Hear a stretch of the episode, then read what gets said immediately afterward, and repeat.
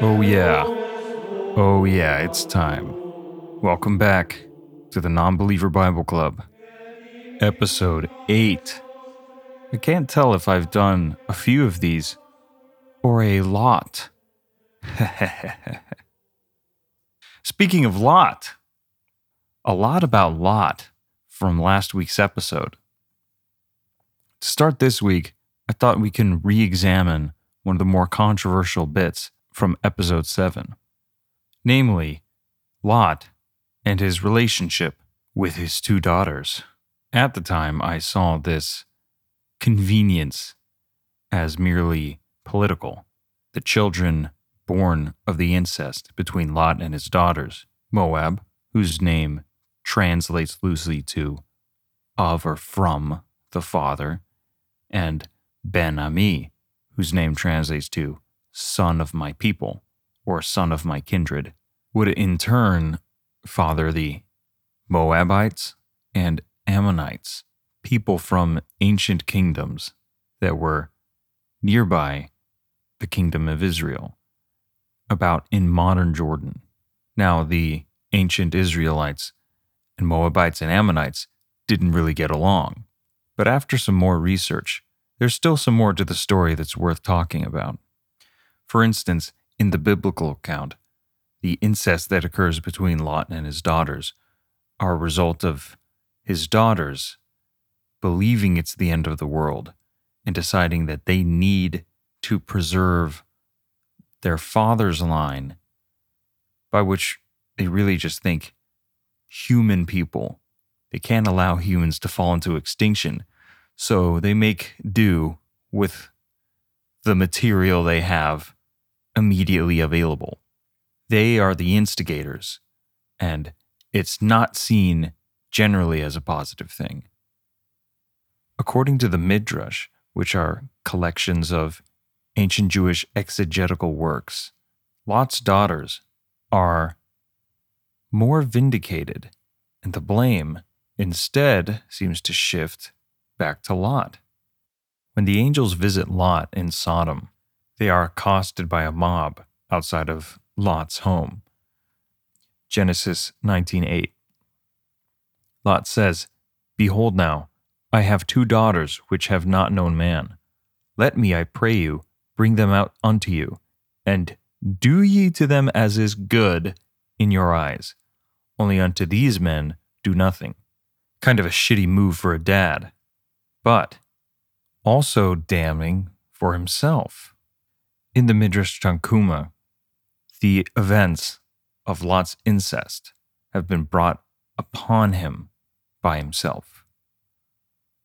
God says essentially, by your life, the improper act that you intended to be done to your daughters will indeed be committed, but to you. The real difference here is a difference of intention, Lot has purposefully established himself in Sodom.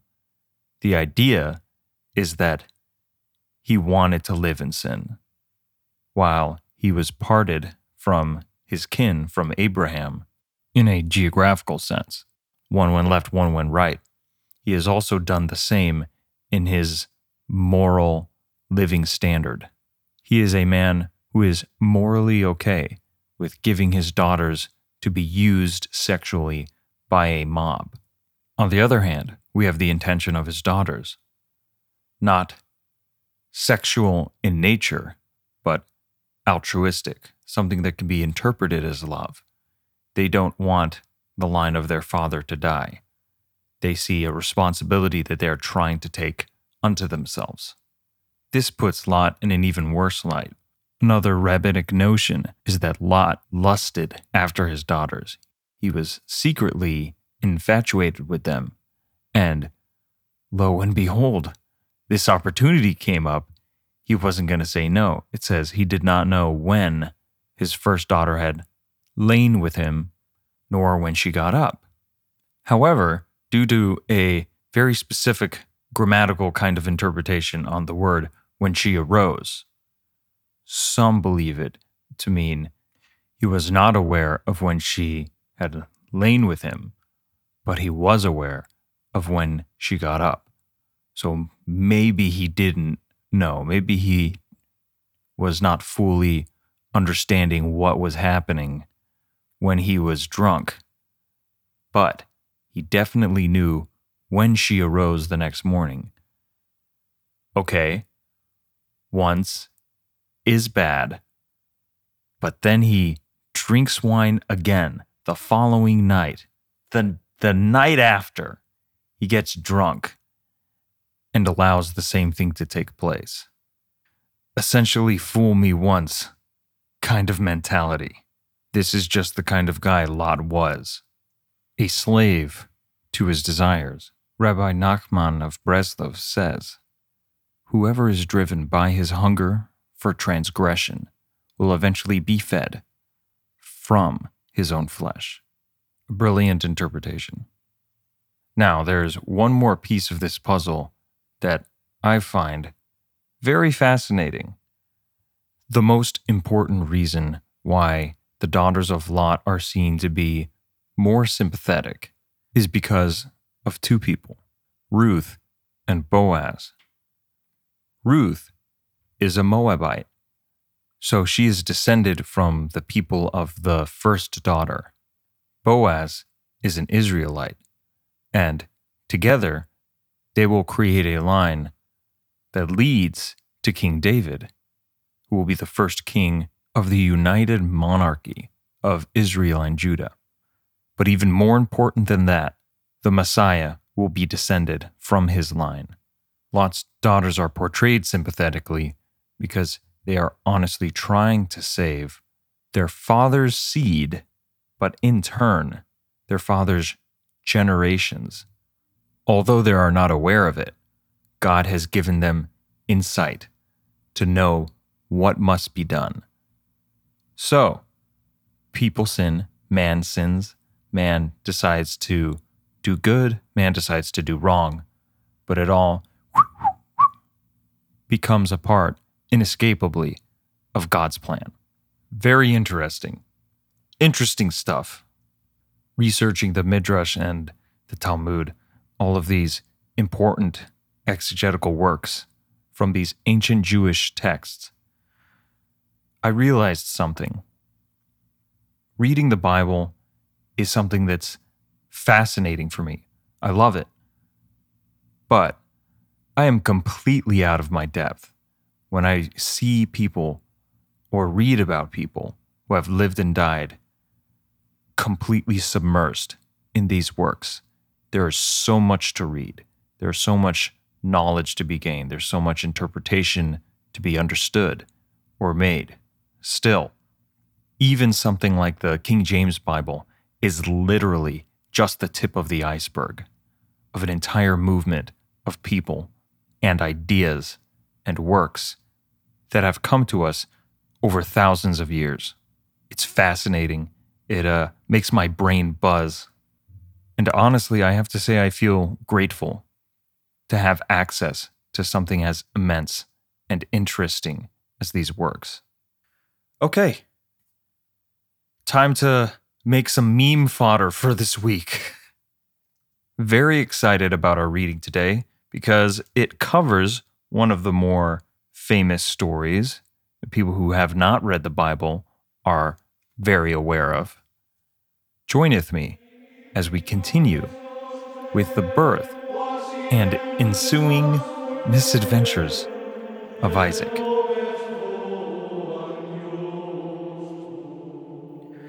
And the Lord visited Sarah as he had said, and the Lord did unto Sarah as he had spoken. For Sarah conceived and bare Abraham a son in his old age, and her old age. She's like 90, isn't she? At the set time of which God had spoken to him. And Abraham called the name of his son that was born unto him, whom Sarah bare to him, Isaac. And Abraham circumcised his son Isaac, being eight days old, as God had commanded him. And Abraham was an hundred years old when his son Isaac was born unto him. Wow. You think there's a generational gap with your parents?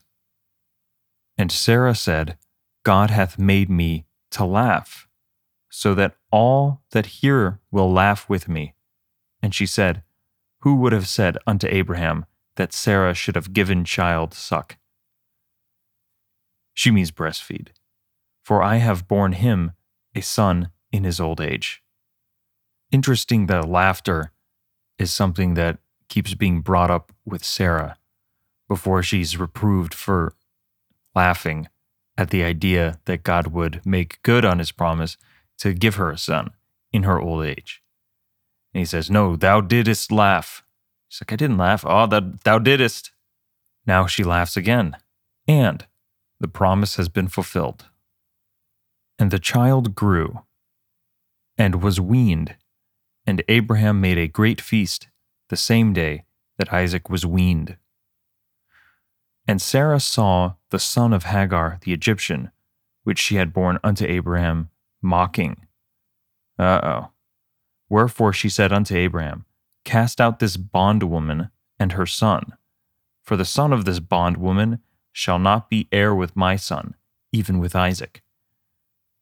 And the thing was very grievous in Abraham's sight because of his son. And God said unto Abraham, Let it not be grievous in thy sight because of the lad, and because of thy bondwoman. In all that Sarah hath said unto thee, hearken unto her voice, for in Isaac shall thy seed be called. And also of the son of the bondwoman will I make a nation, because he is thy seed. And Abraham rose up early in the morning, and took bread and a bottle of water, and gave it unto Hagar, putting it on her shoulder, and the child, and sent her away. And she departed and wandered in the wilderness of Beersheba. So, this is the wilderness that I spoke about in last week's episode, in which Ishmael will find himself grown to be a wild man with his hand against everybody. But hey, this isn't so bad. You see, Abraham gave them a piece of bread and a water bottle. Good on you, Abraham. And the water was spent in the bottle and she cast the child under one of the shrubs. And she went and sat her down over against him a good way off, as it were a bowshot, for she said, Let me not see the death of the child. Oh no. And she sat over against him and lift up her voice and wept. And God heard the voice of the lad. Remember, Ishmael means God has listened, or God hears. And the angel of God called to Hagar out of heaven, and said unto her, What aileth thee, Hagar? Fear not, for God hath heard the voice of the lad where he is. Arise, lift up the lad, and hold him in thine hand, for I will make him a great nation. And God opened her eyes, and she saw a well of water. And she went and filled the bottle with water, and gave the lad drink. And God was with the lad, and he grew and dwelt in the wilderness, and became an archer. And he dwelt in the wilderness of Paran. And his mother took him a wife out of the land of Egypt. That well actually becomes a very famous site in Islam. It's called the Well of Zamzam. Man, I know so much about these religions at this point. If you'd like to know where I am, page 16. I'm at page 16. How many pages are in this thing? Oh, oh my God. Uh, this feels like uh, a moment in Genesis. And this page beget that page, and page 400 beget page 500. And they were 985 pages in their book in their generations. Okay, from page 16 to page 985, this is what I'm getting myself into. Let us continue. Genesis chapter 21, verse 22. And it came to pass at that time that Abimelech and Phicol, the chief captain of his host, spake unto Abraham, saying, God is with thee in all that thou doest. Now, therefore, swear unto me here by God that thou wilt not deal falsely with me, nor with my son, nor with my son's son, but according to the kindness I have done unto thee. Thou shalt do unto me, and to the land wherein thou hast sojourned. And Abraham said, I will swear. And Abraham reproved Abimelech again because of a well of water which Abimelech's servants had violently taken away. Mm. And Abimelech said, I wot not who hath done this thing, neither didst thou tell me, neither yet heard I of it, but today. Very interesting, contentious relationship developing between these two guys. By the way, Wot, W O T, is another way of saying, I knew not, I wot not. And Abraham took sheep and oxen and gave them unto Abimelech. Gotta remember my and gave them unto Abimelech. And both of them made a covenant. And Abraham set seven ewe lambs of the flock by themselves. It's E W E, a female lamb, ewe. And Abimelech said unto Abraham, What mean these seven ewe lambs which thou hast set by themselves? And he said, For these seven ewe lambs shalt thou take of my hand, that they may be a witness unto me that I have digged this well. Wherefore he called that place Beersheba, because there they swear both of them. Thus they made a covenant at Beersheba. Then Abimelech rode, rose up, and Phicol, the chief captain of his host, and they returned into the land of the Philistines. And Abraham planted a grove in Beersheba, and called there on the name of the Lord, the everlasting God. And Abraham sojourned in the Philistines' land many days. So, Beersheba translates to either well of seven or well of the oath. I'm seeing that Abraham is said to have dug seven wells, but there's only one well here. And obviously, they're making an oath at this well. There's also a well in Israel called Abraham's Well. So I'm not very positive about the number of wells. Very low level mystery compared to everything else in this book everything we're about to get to. But, uh, uh, um, well, there it is. Next, God asks Abraham to sacrifice his son. Chapter 22 And it came to pass after these things that God did tempt Abraham and said unto him, Abraham. And he said, Behold, here I am. All right.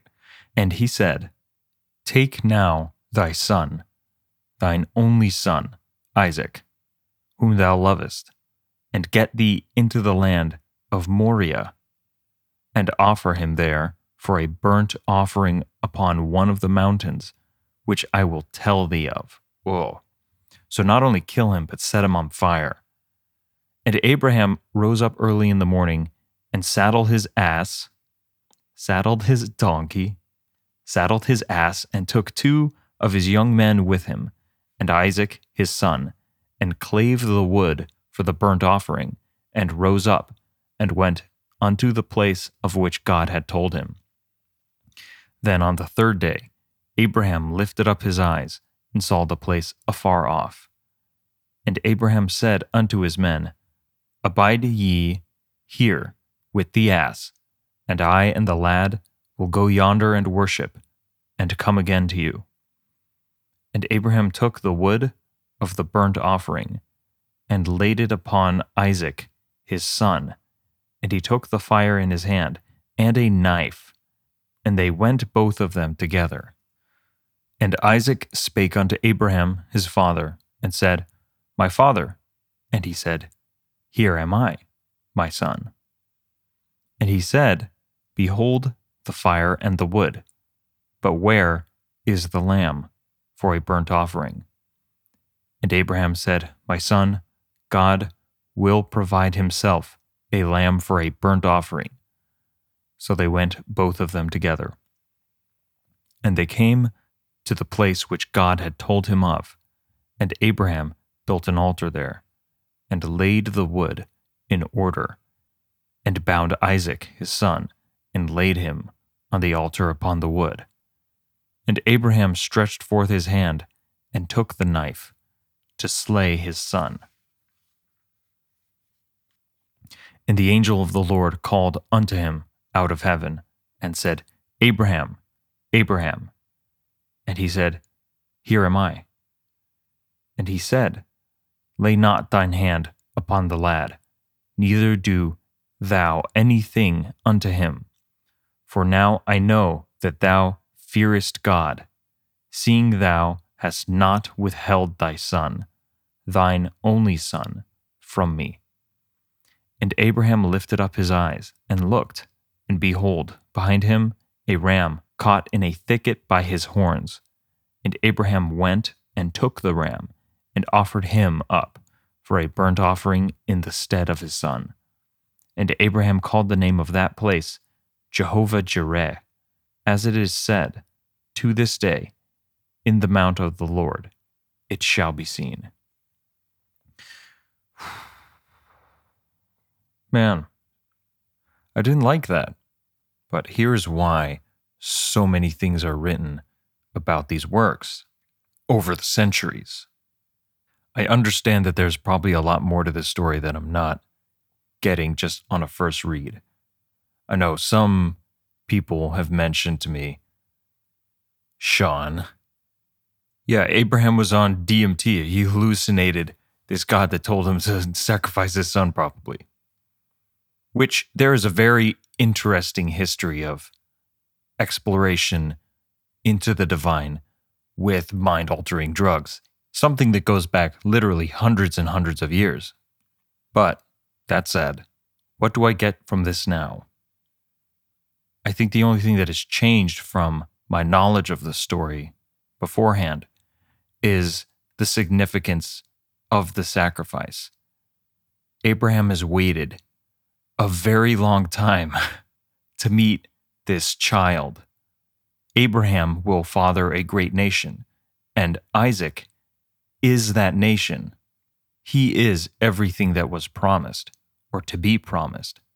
But as God withheld in the beginning, Abraham learned a lesson, which is that God gives what he promises in his due time. You have to have complete faith in God. So, would God waste his time, finally deliver him a son, as was promised, only to be executed? I guess the parable of this, the mythological idea, is that the ways of God are mysterious. They can be as nonsensical as that order, which does seem to be the direct contradiction and even undoing of everything that God has set into motion. But if you have faith, God will jump out and say, No, I'm just kidding. this is where it seems to me as also more of a moral test. Because, especially with the whole Abimelech misadventure, Abraham needed a little bit of humbling. After everything that he has been through, does he have the moral fortitude to be able to handle everything that God has promised seemingly being taken away? As it so happens, he does. And so God gives him everything. Now, the meaning of Jehovah Jireh, the name of God, was once thought to be so holy that it could not be spoken except under specific religious ceremonial circumstances. This is where we get the tetragrammaton, which is the four letters, tetra, four, grammaton, letters, corresponding to the name of God. YHWH. Now, again, because this name was so holy in about the third to second centuries BC, the tetragrammaton would be substituted for everyday use by Adonai, meaning my Lord. Unfortunately, after the destruction of the Second Temple during that period, and many diasporas the original pronunciation of the Tetragrammaton, YHWH, has been lost. Scholars have found somewhat of a consensus with Yahweh. Although the 3rd century, 2nd century pronunciation has been lost, it is very likely that Yahweh was the 6th century pronunciation of the Tetragrammaton. Transliterated from Yahweh is Jehovah. And that's where Jehovah comes from. It's a transliterated, Latinized version of the Tetragrammaton, found mostly in early English translations, including the King James Bible. I've said this before, but for those who don't know, Biblical Hebrew solely consists of consonants. So you have to know exactly how to pronounce these words in order to get the correct meaning from it. And actually, different interpretations of what a certain word can mean are part of what has given rise to so many exegetical works throughout the centuries. So, that is all to say that Jehovah Jireh means Jehovah, God. Jireh will provide. God promised Abraham Isaac, and he provided. God promised a lamb to be used for sacrifice, and he provided one. Both of these things have come to pass. God has promised Abraham that he will be the father of a great nation. So now he has complete faith that along with these other things, that too will come. God provides. Back to the reading. And the angel of the Lord called unto Abraham out of heaven the second time and said, By myself have I sworn, saith the Lord, for because thou hast done this thing, and hast not withheld thy son, thine only son, that in blessing I will bless thee, and in multiplying I will multiply thy seed as the stars of the heaven, and as the sand which is upon the seashore, and thy seed shall possess the gate of his enemies, and in thy seed shall all the nations of the earth be blessed. Thou hast obeyed my voice. So Abraham returned unto his young men, and they rose up and went together to Beersheba, and Abraham dwelt at Beersheba. And it came to pass after these things that it was told Abraham, saying, Behold, Milcah, she hath also born children unto thy brother Nahor, Huz, his firstborn, and Buz his brother, and Kemuel, the father of Aram, and Chesed, and Hazo, and Pildash, and Jidlaph, and Bethuel. And Bethuel begat Rebekah. These eight Milcah did bear to Nahor, Abraham's brother. And his concubine, whose name was Reumah. She bare also Tebah and Gaham and Thahash and Maachah. All right, I think we're going to end our reading for today.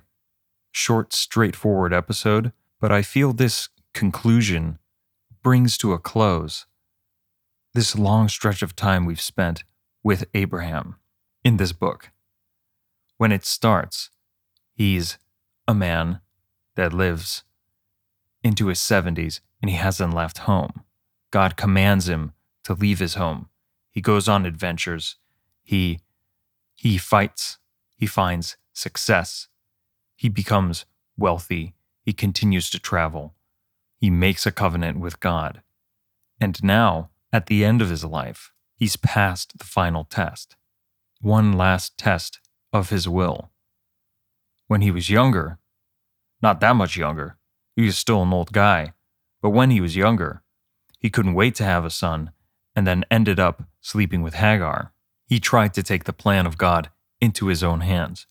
Even most recently, when he decides of his own volition to put the fear of God into King Abimelech and his people, we see a man who is quite nearly the person that he needs to be. It's this last test that solidifies his acceptance, not only of God and God's plan, but of his own fallibility.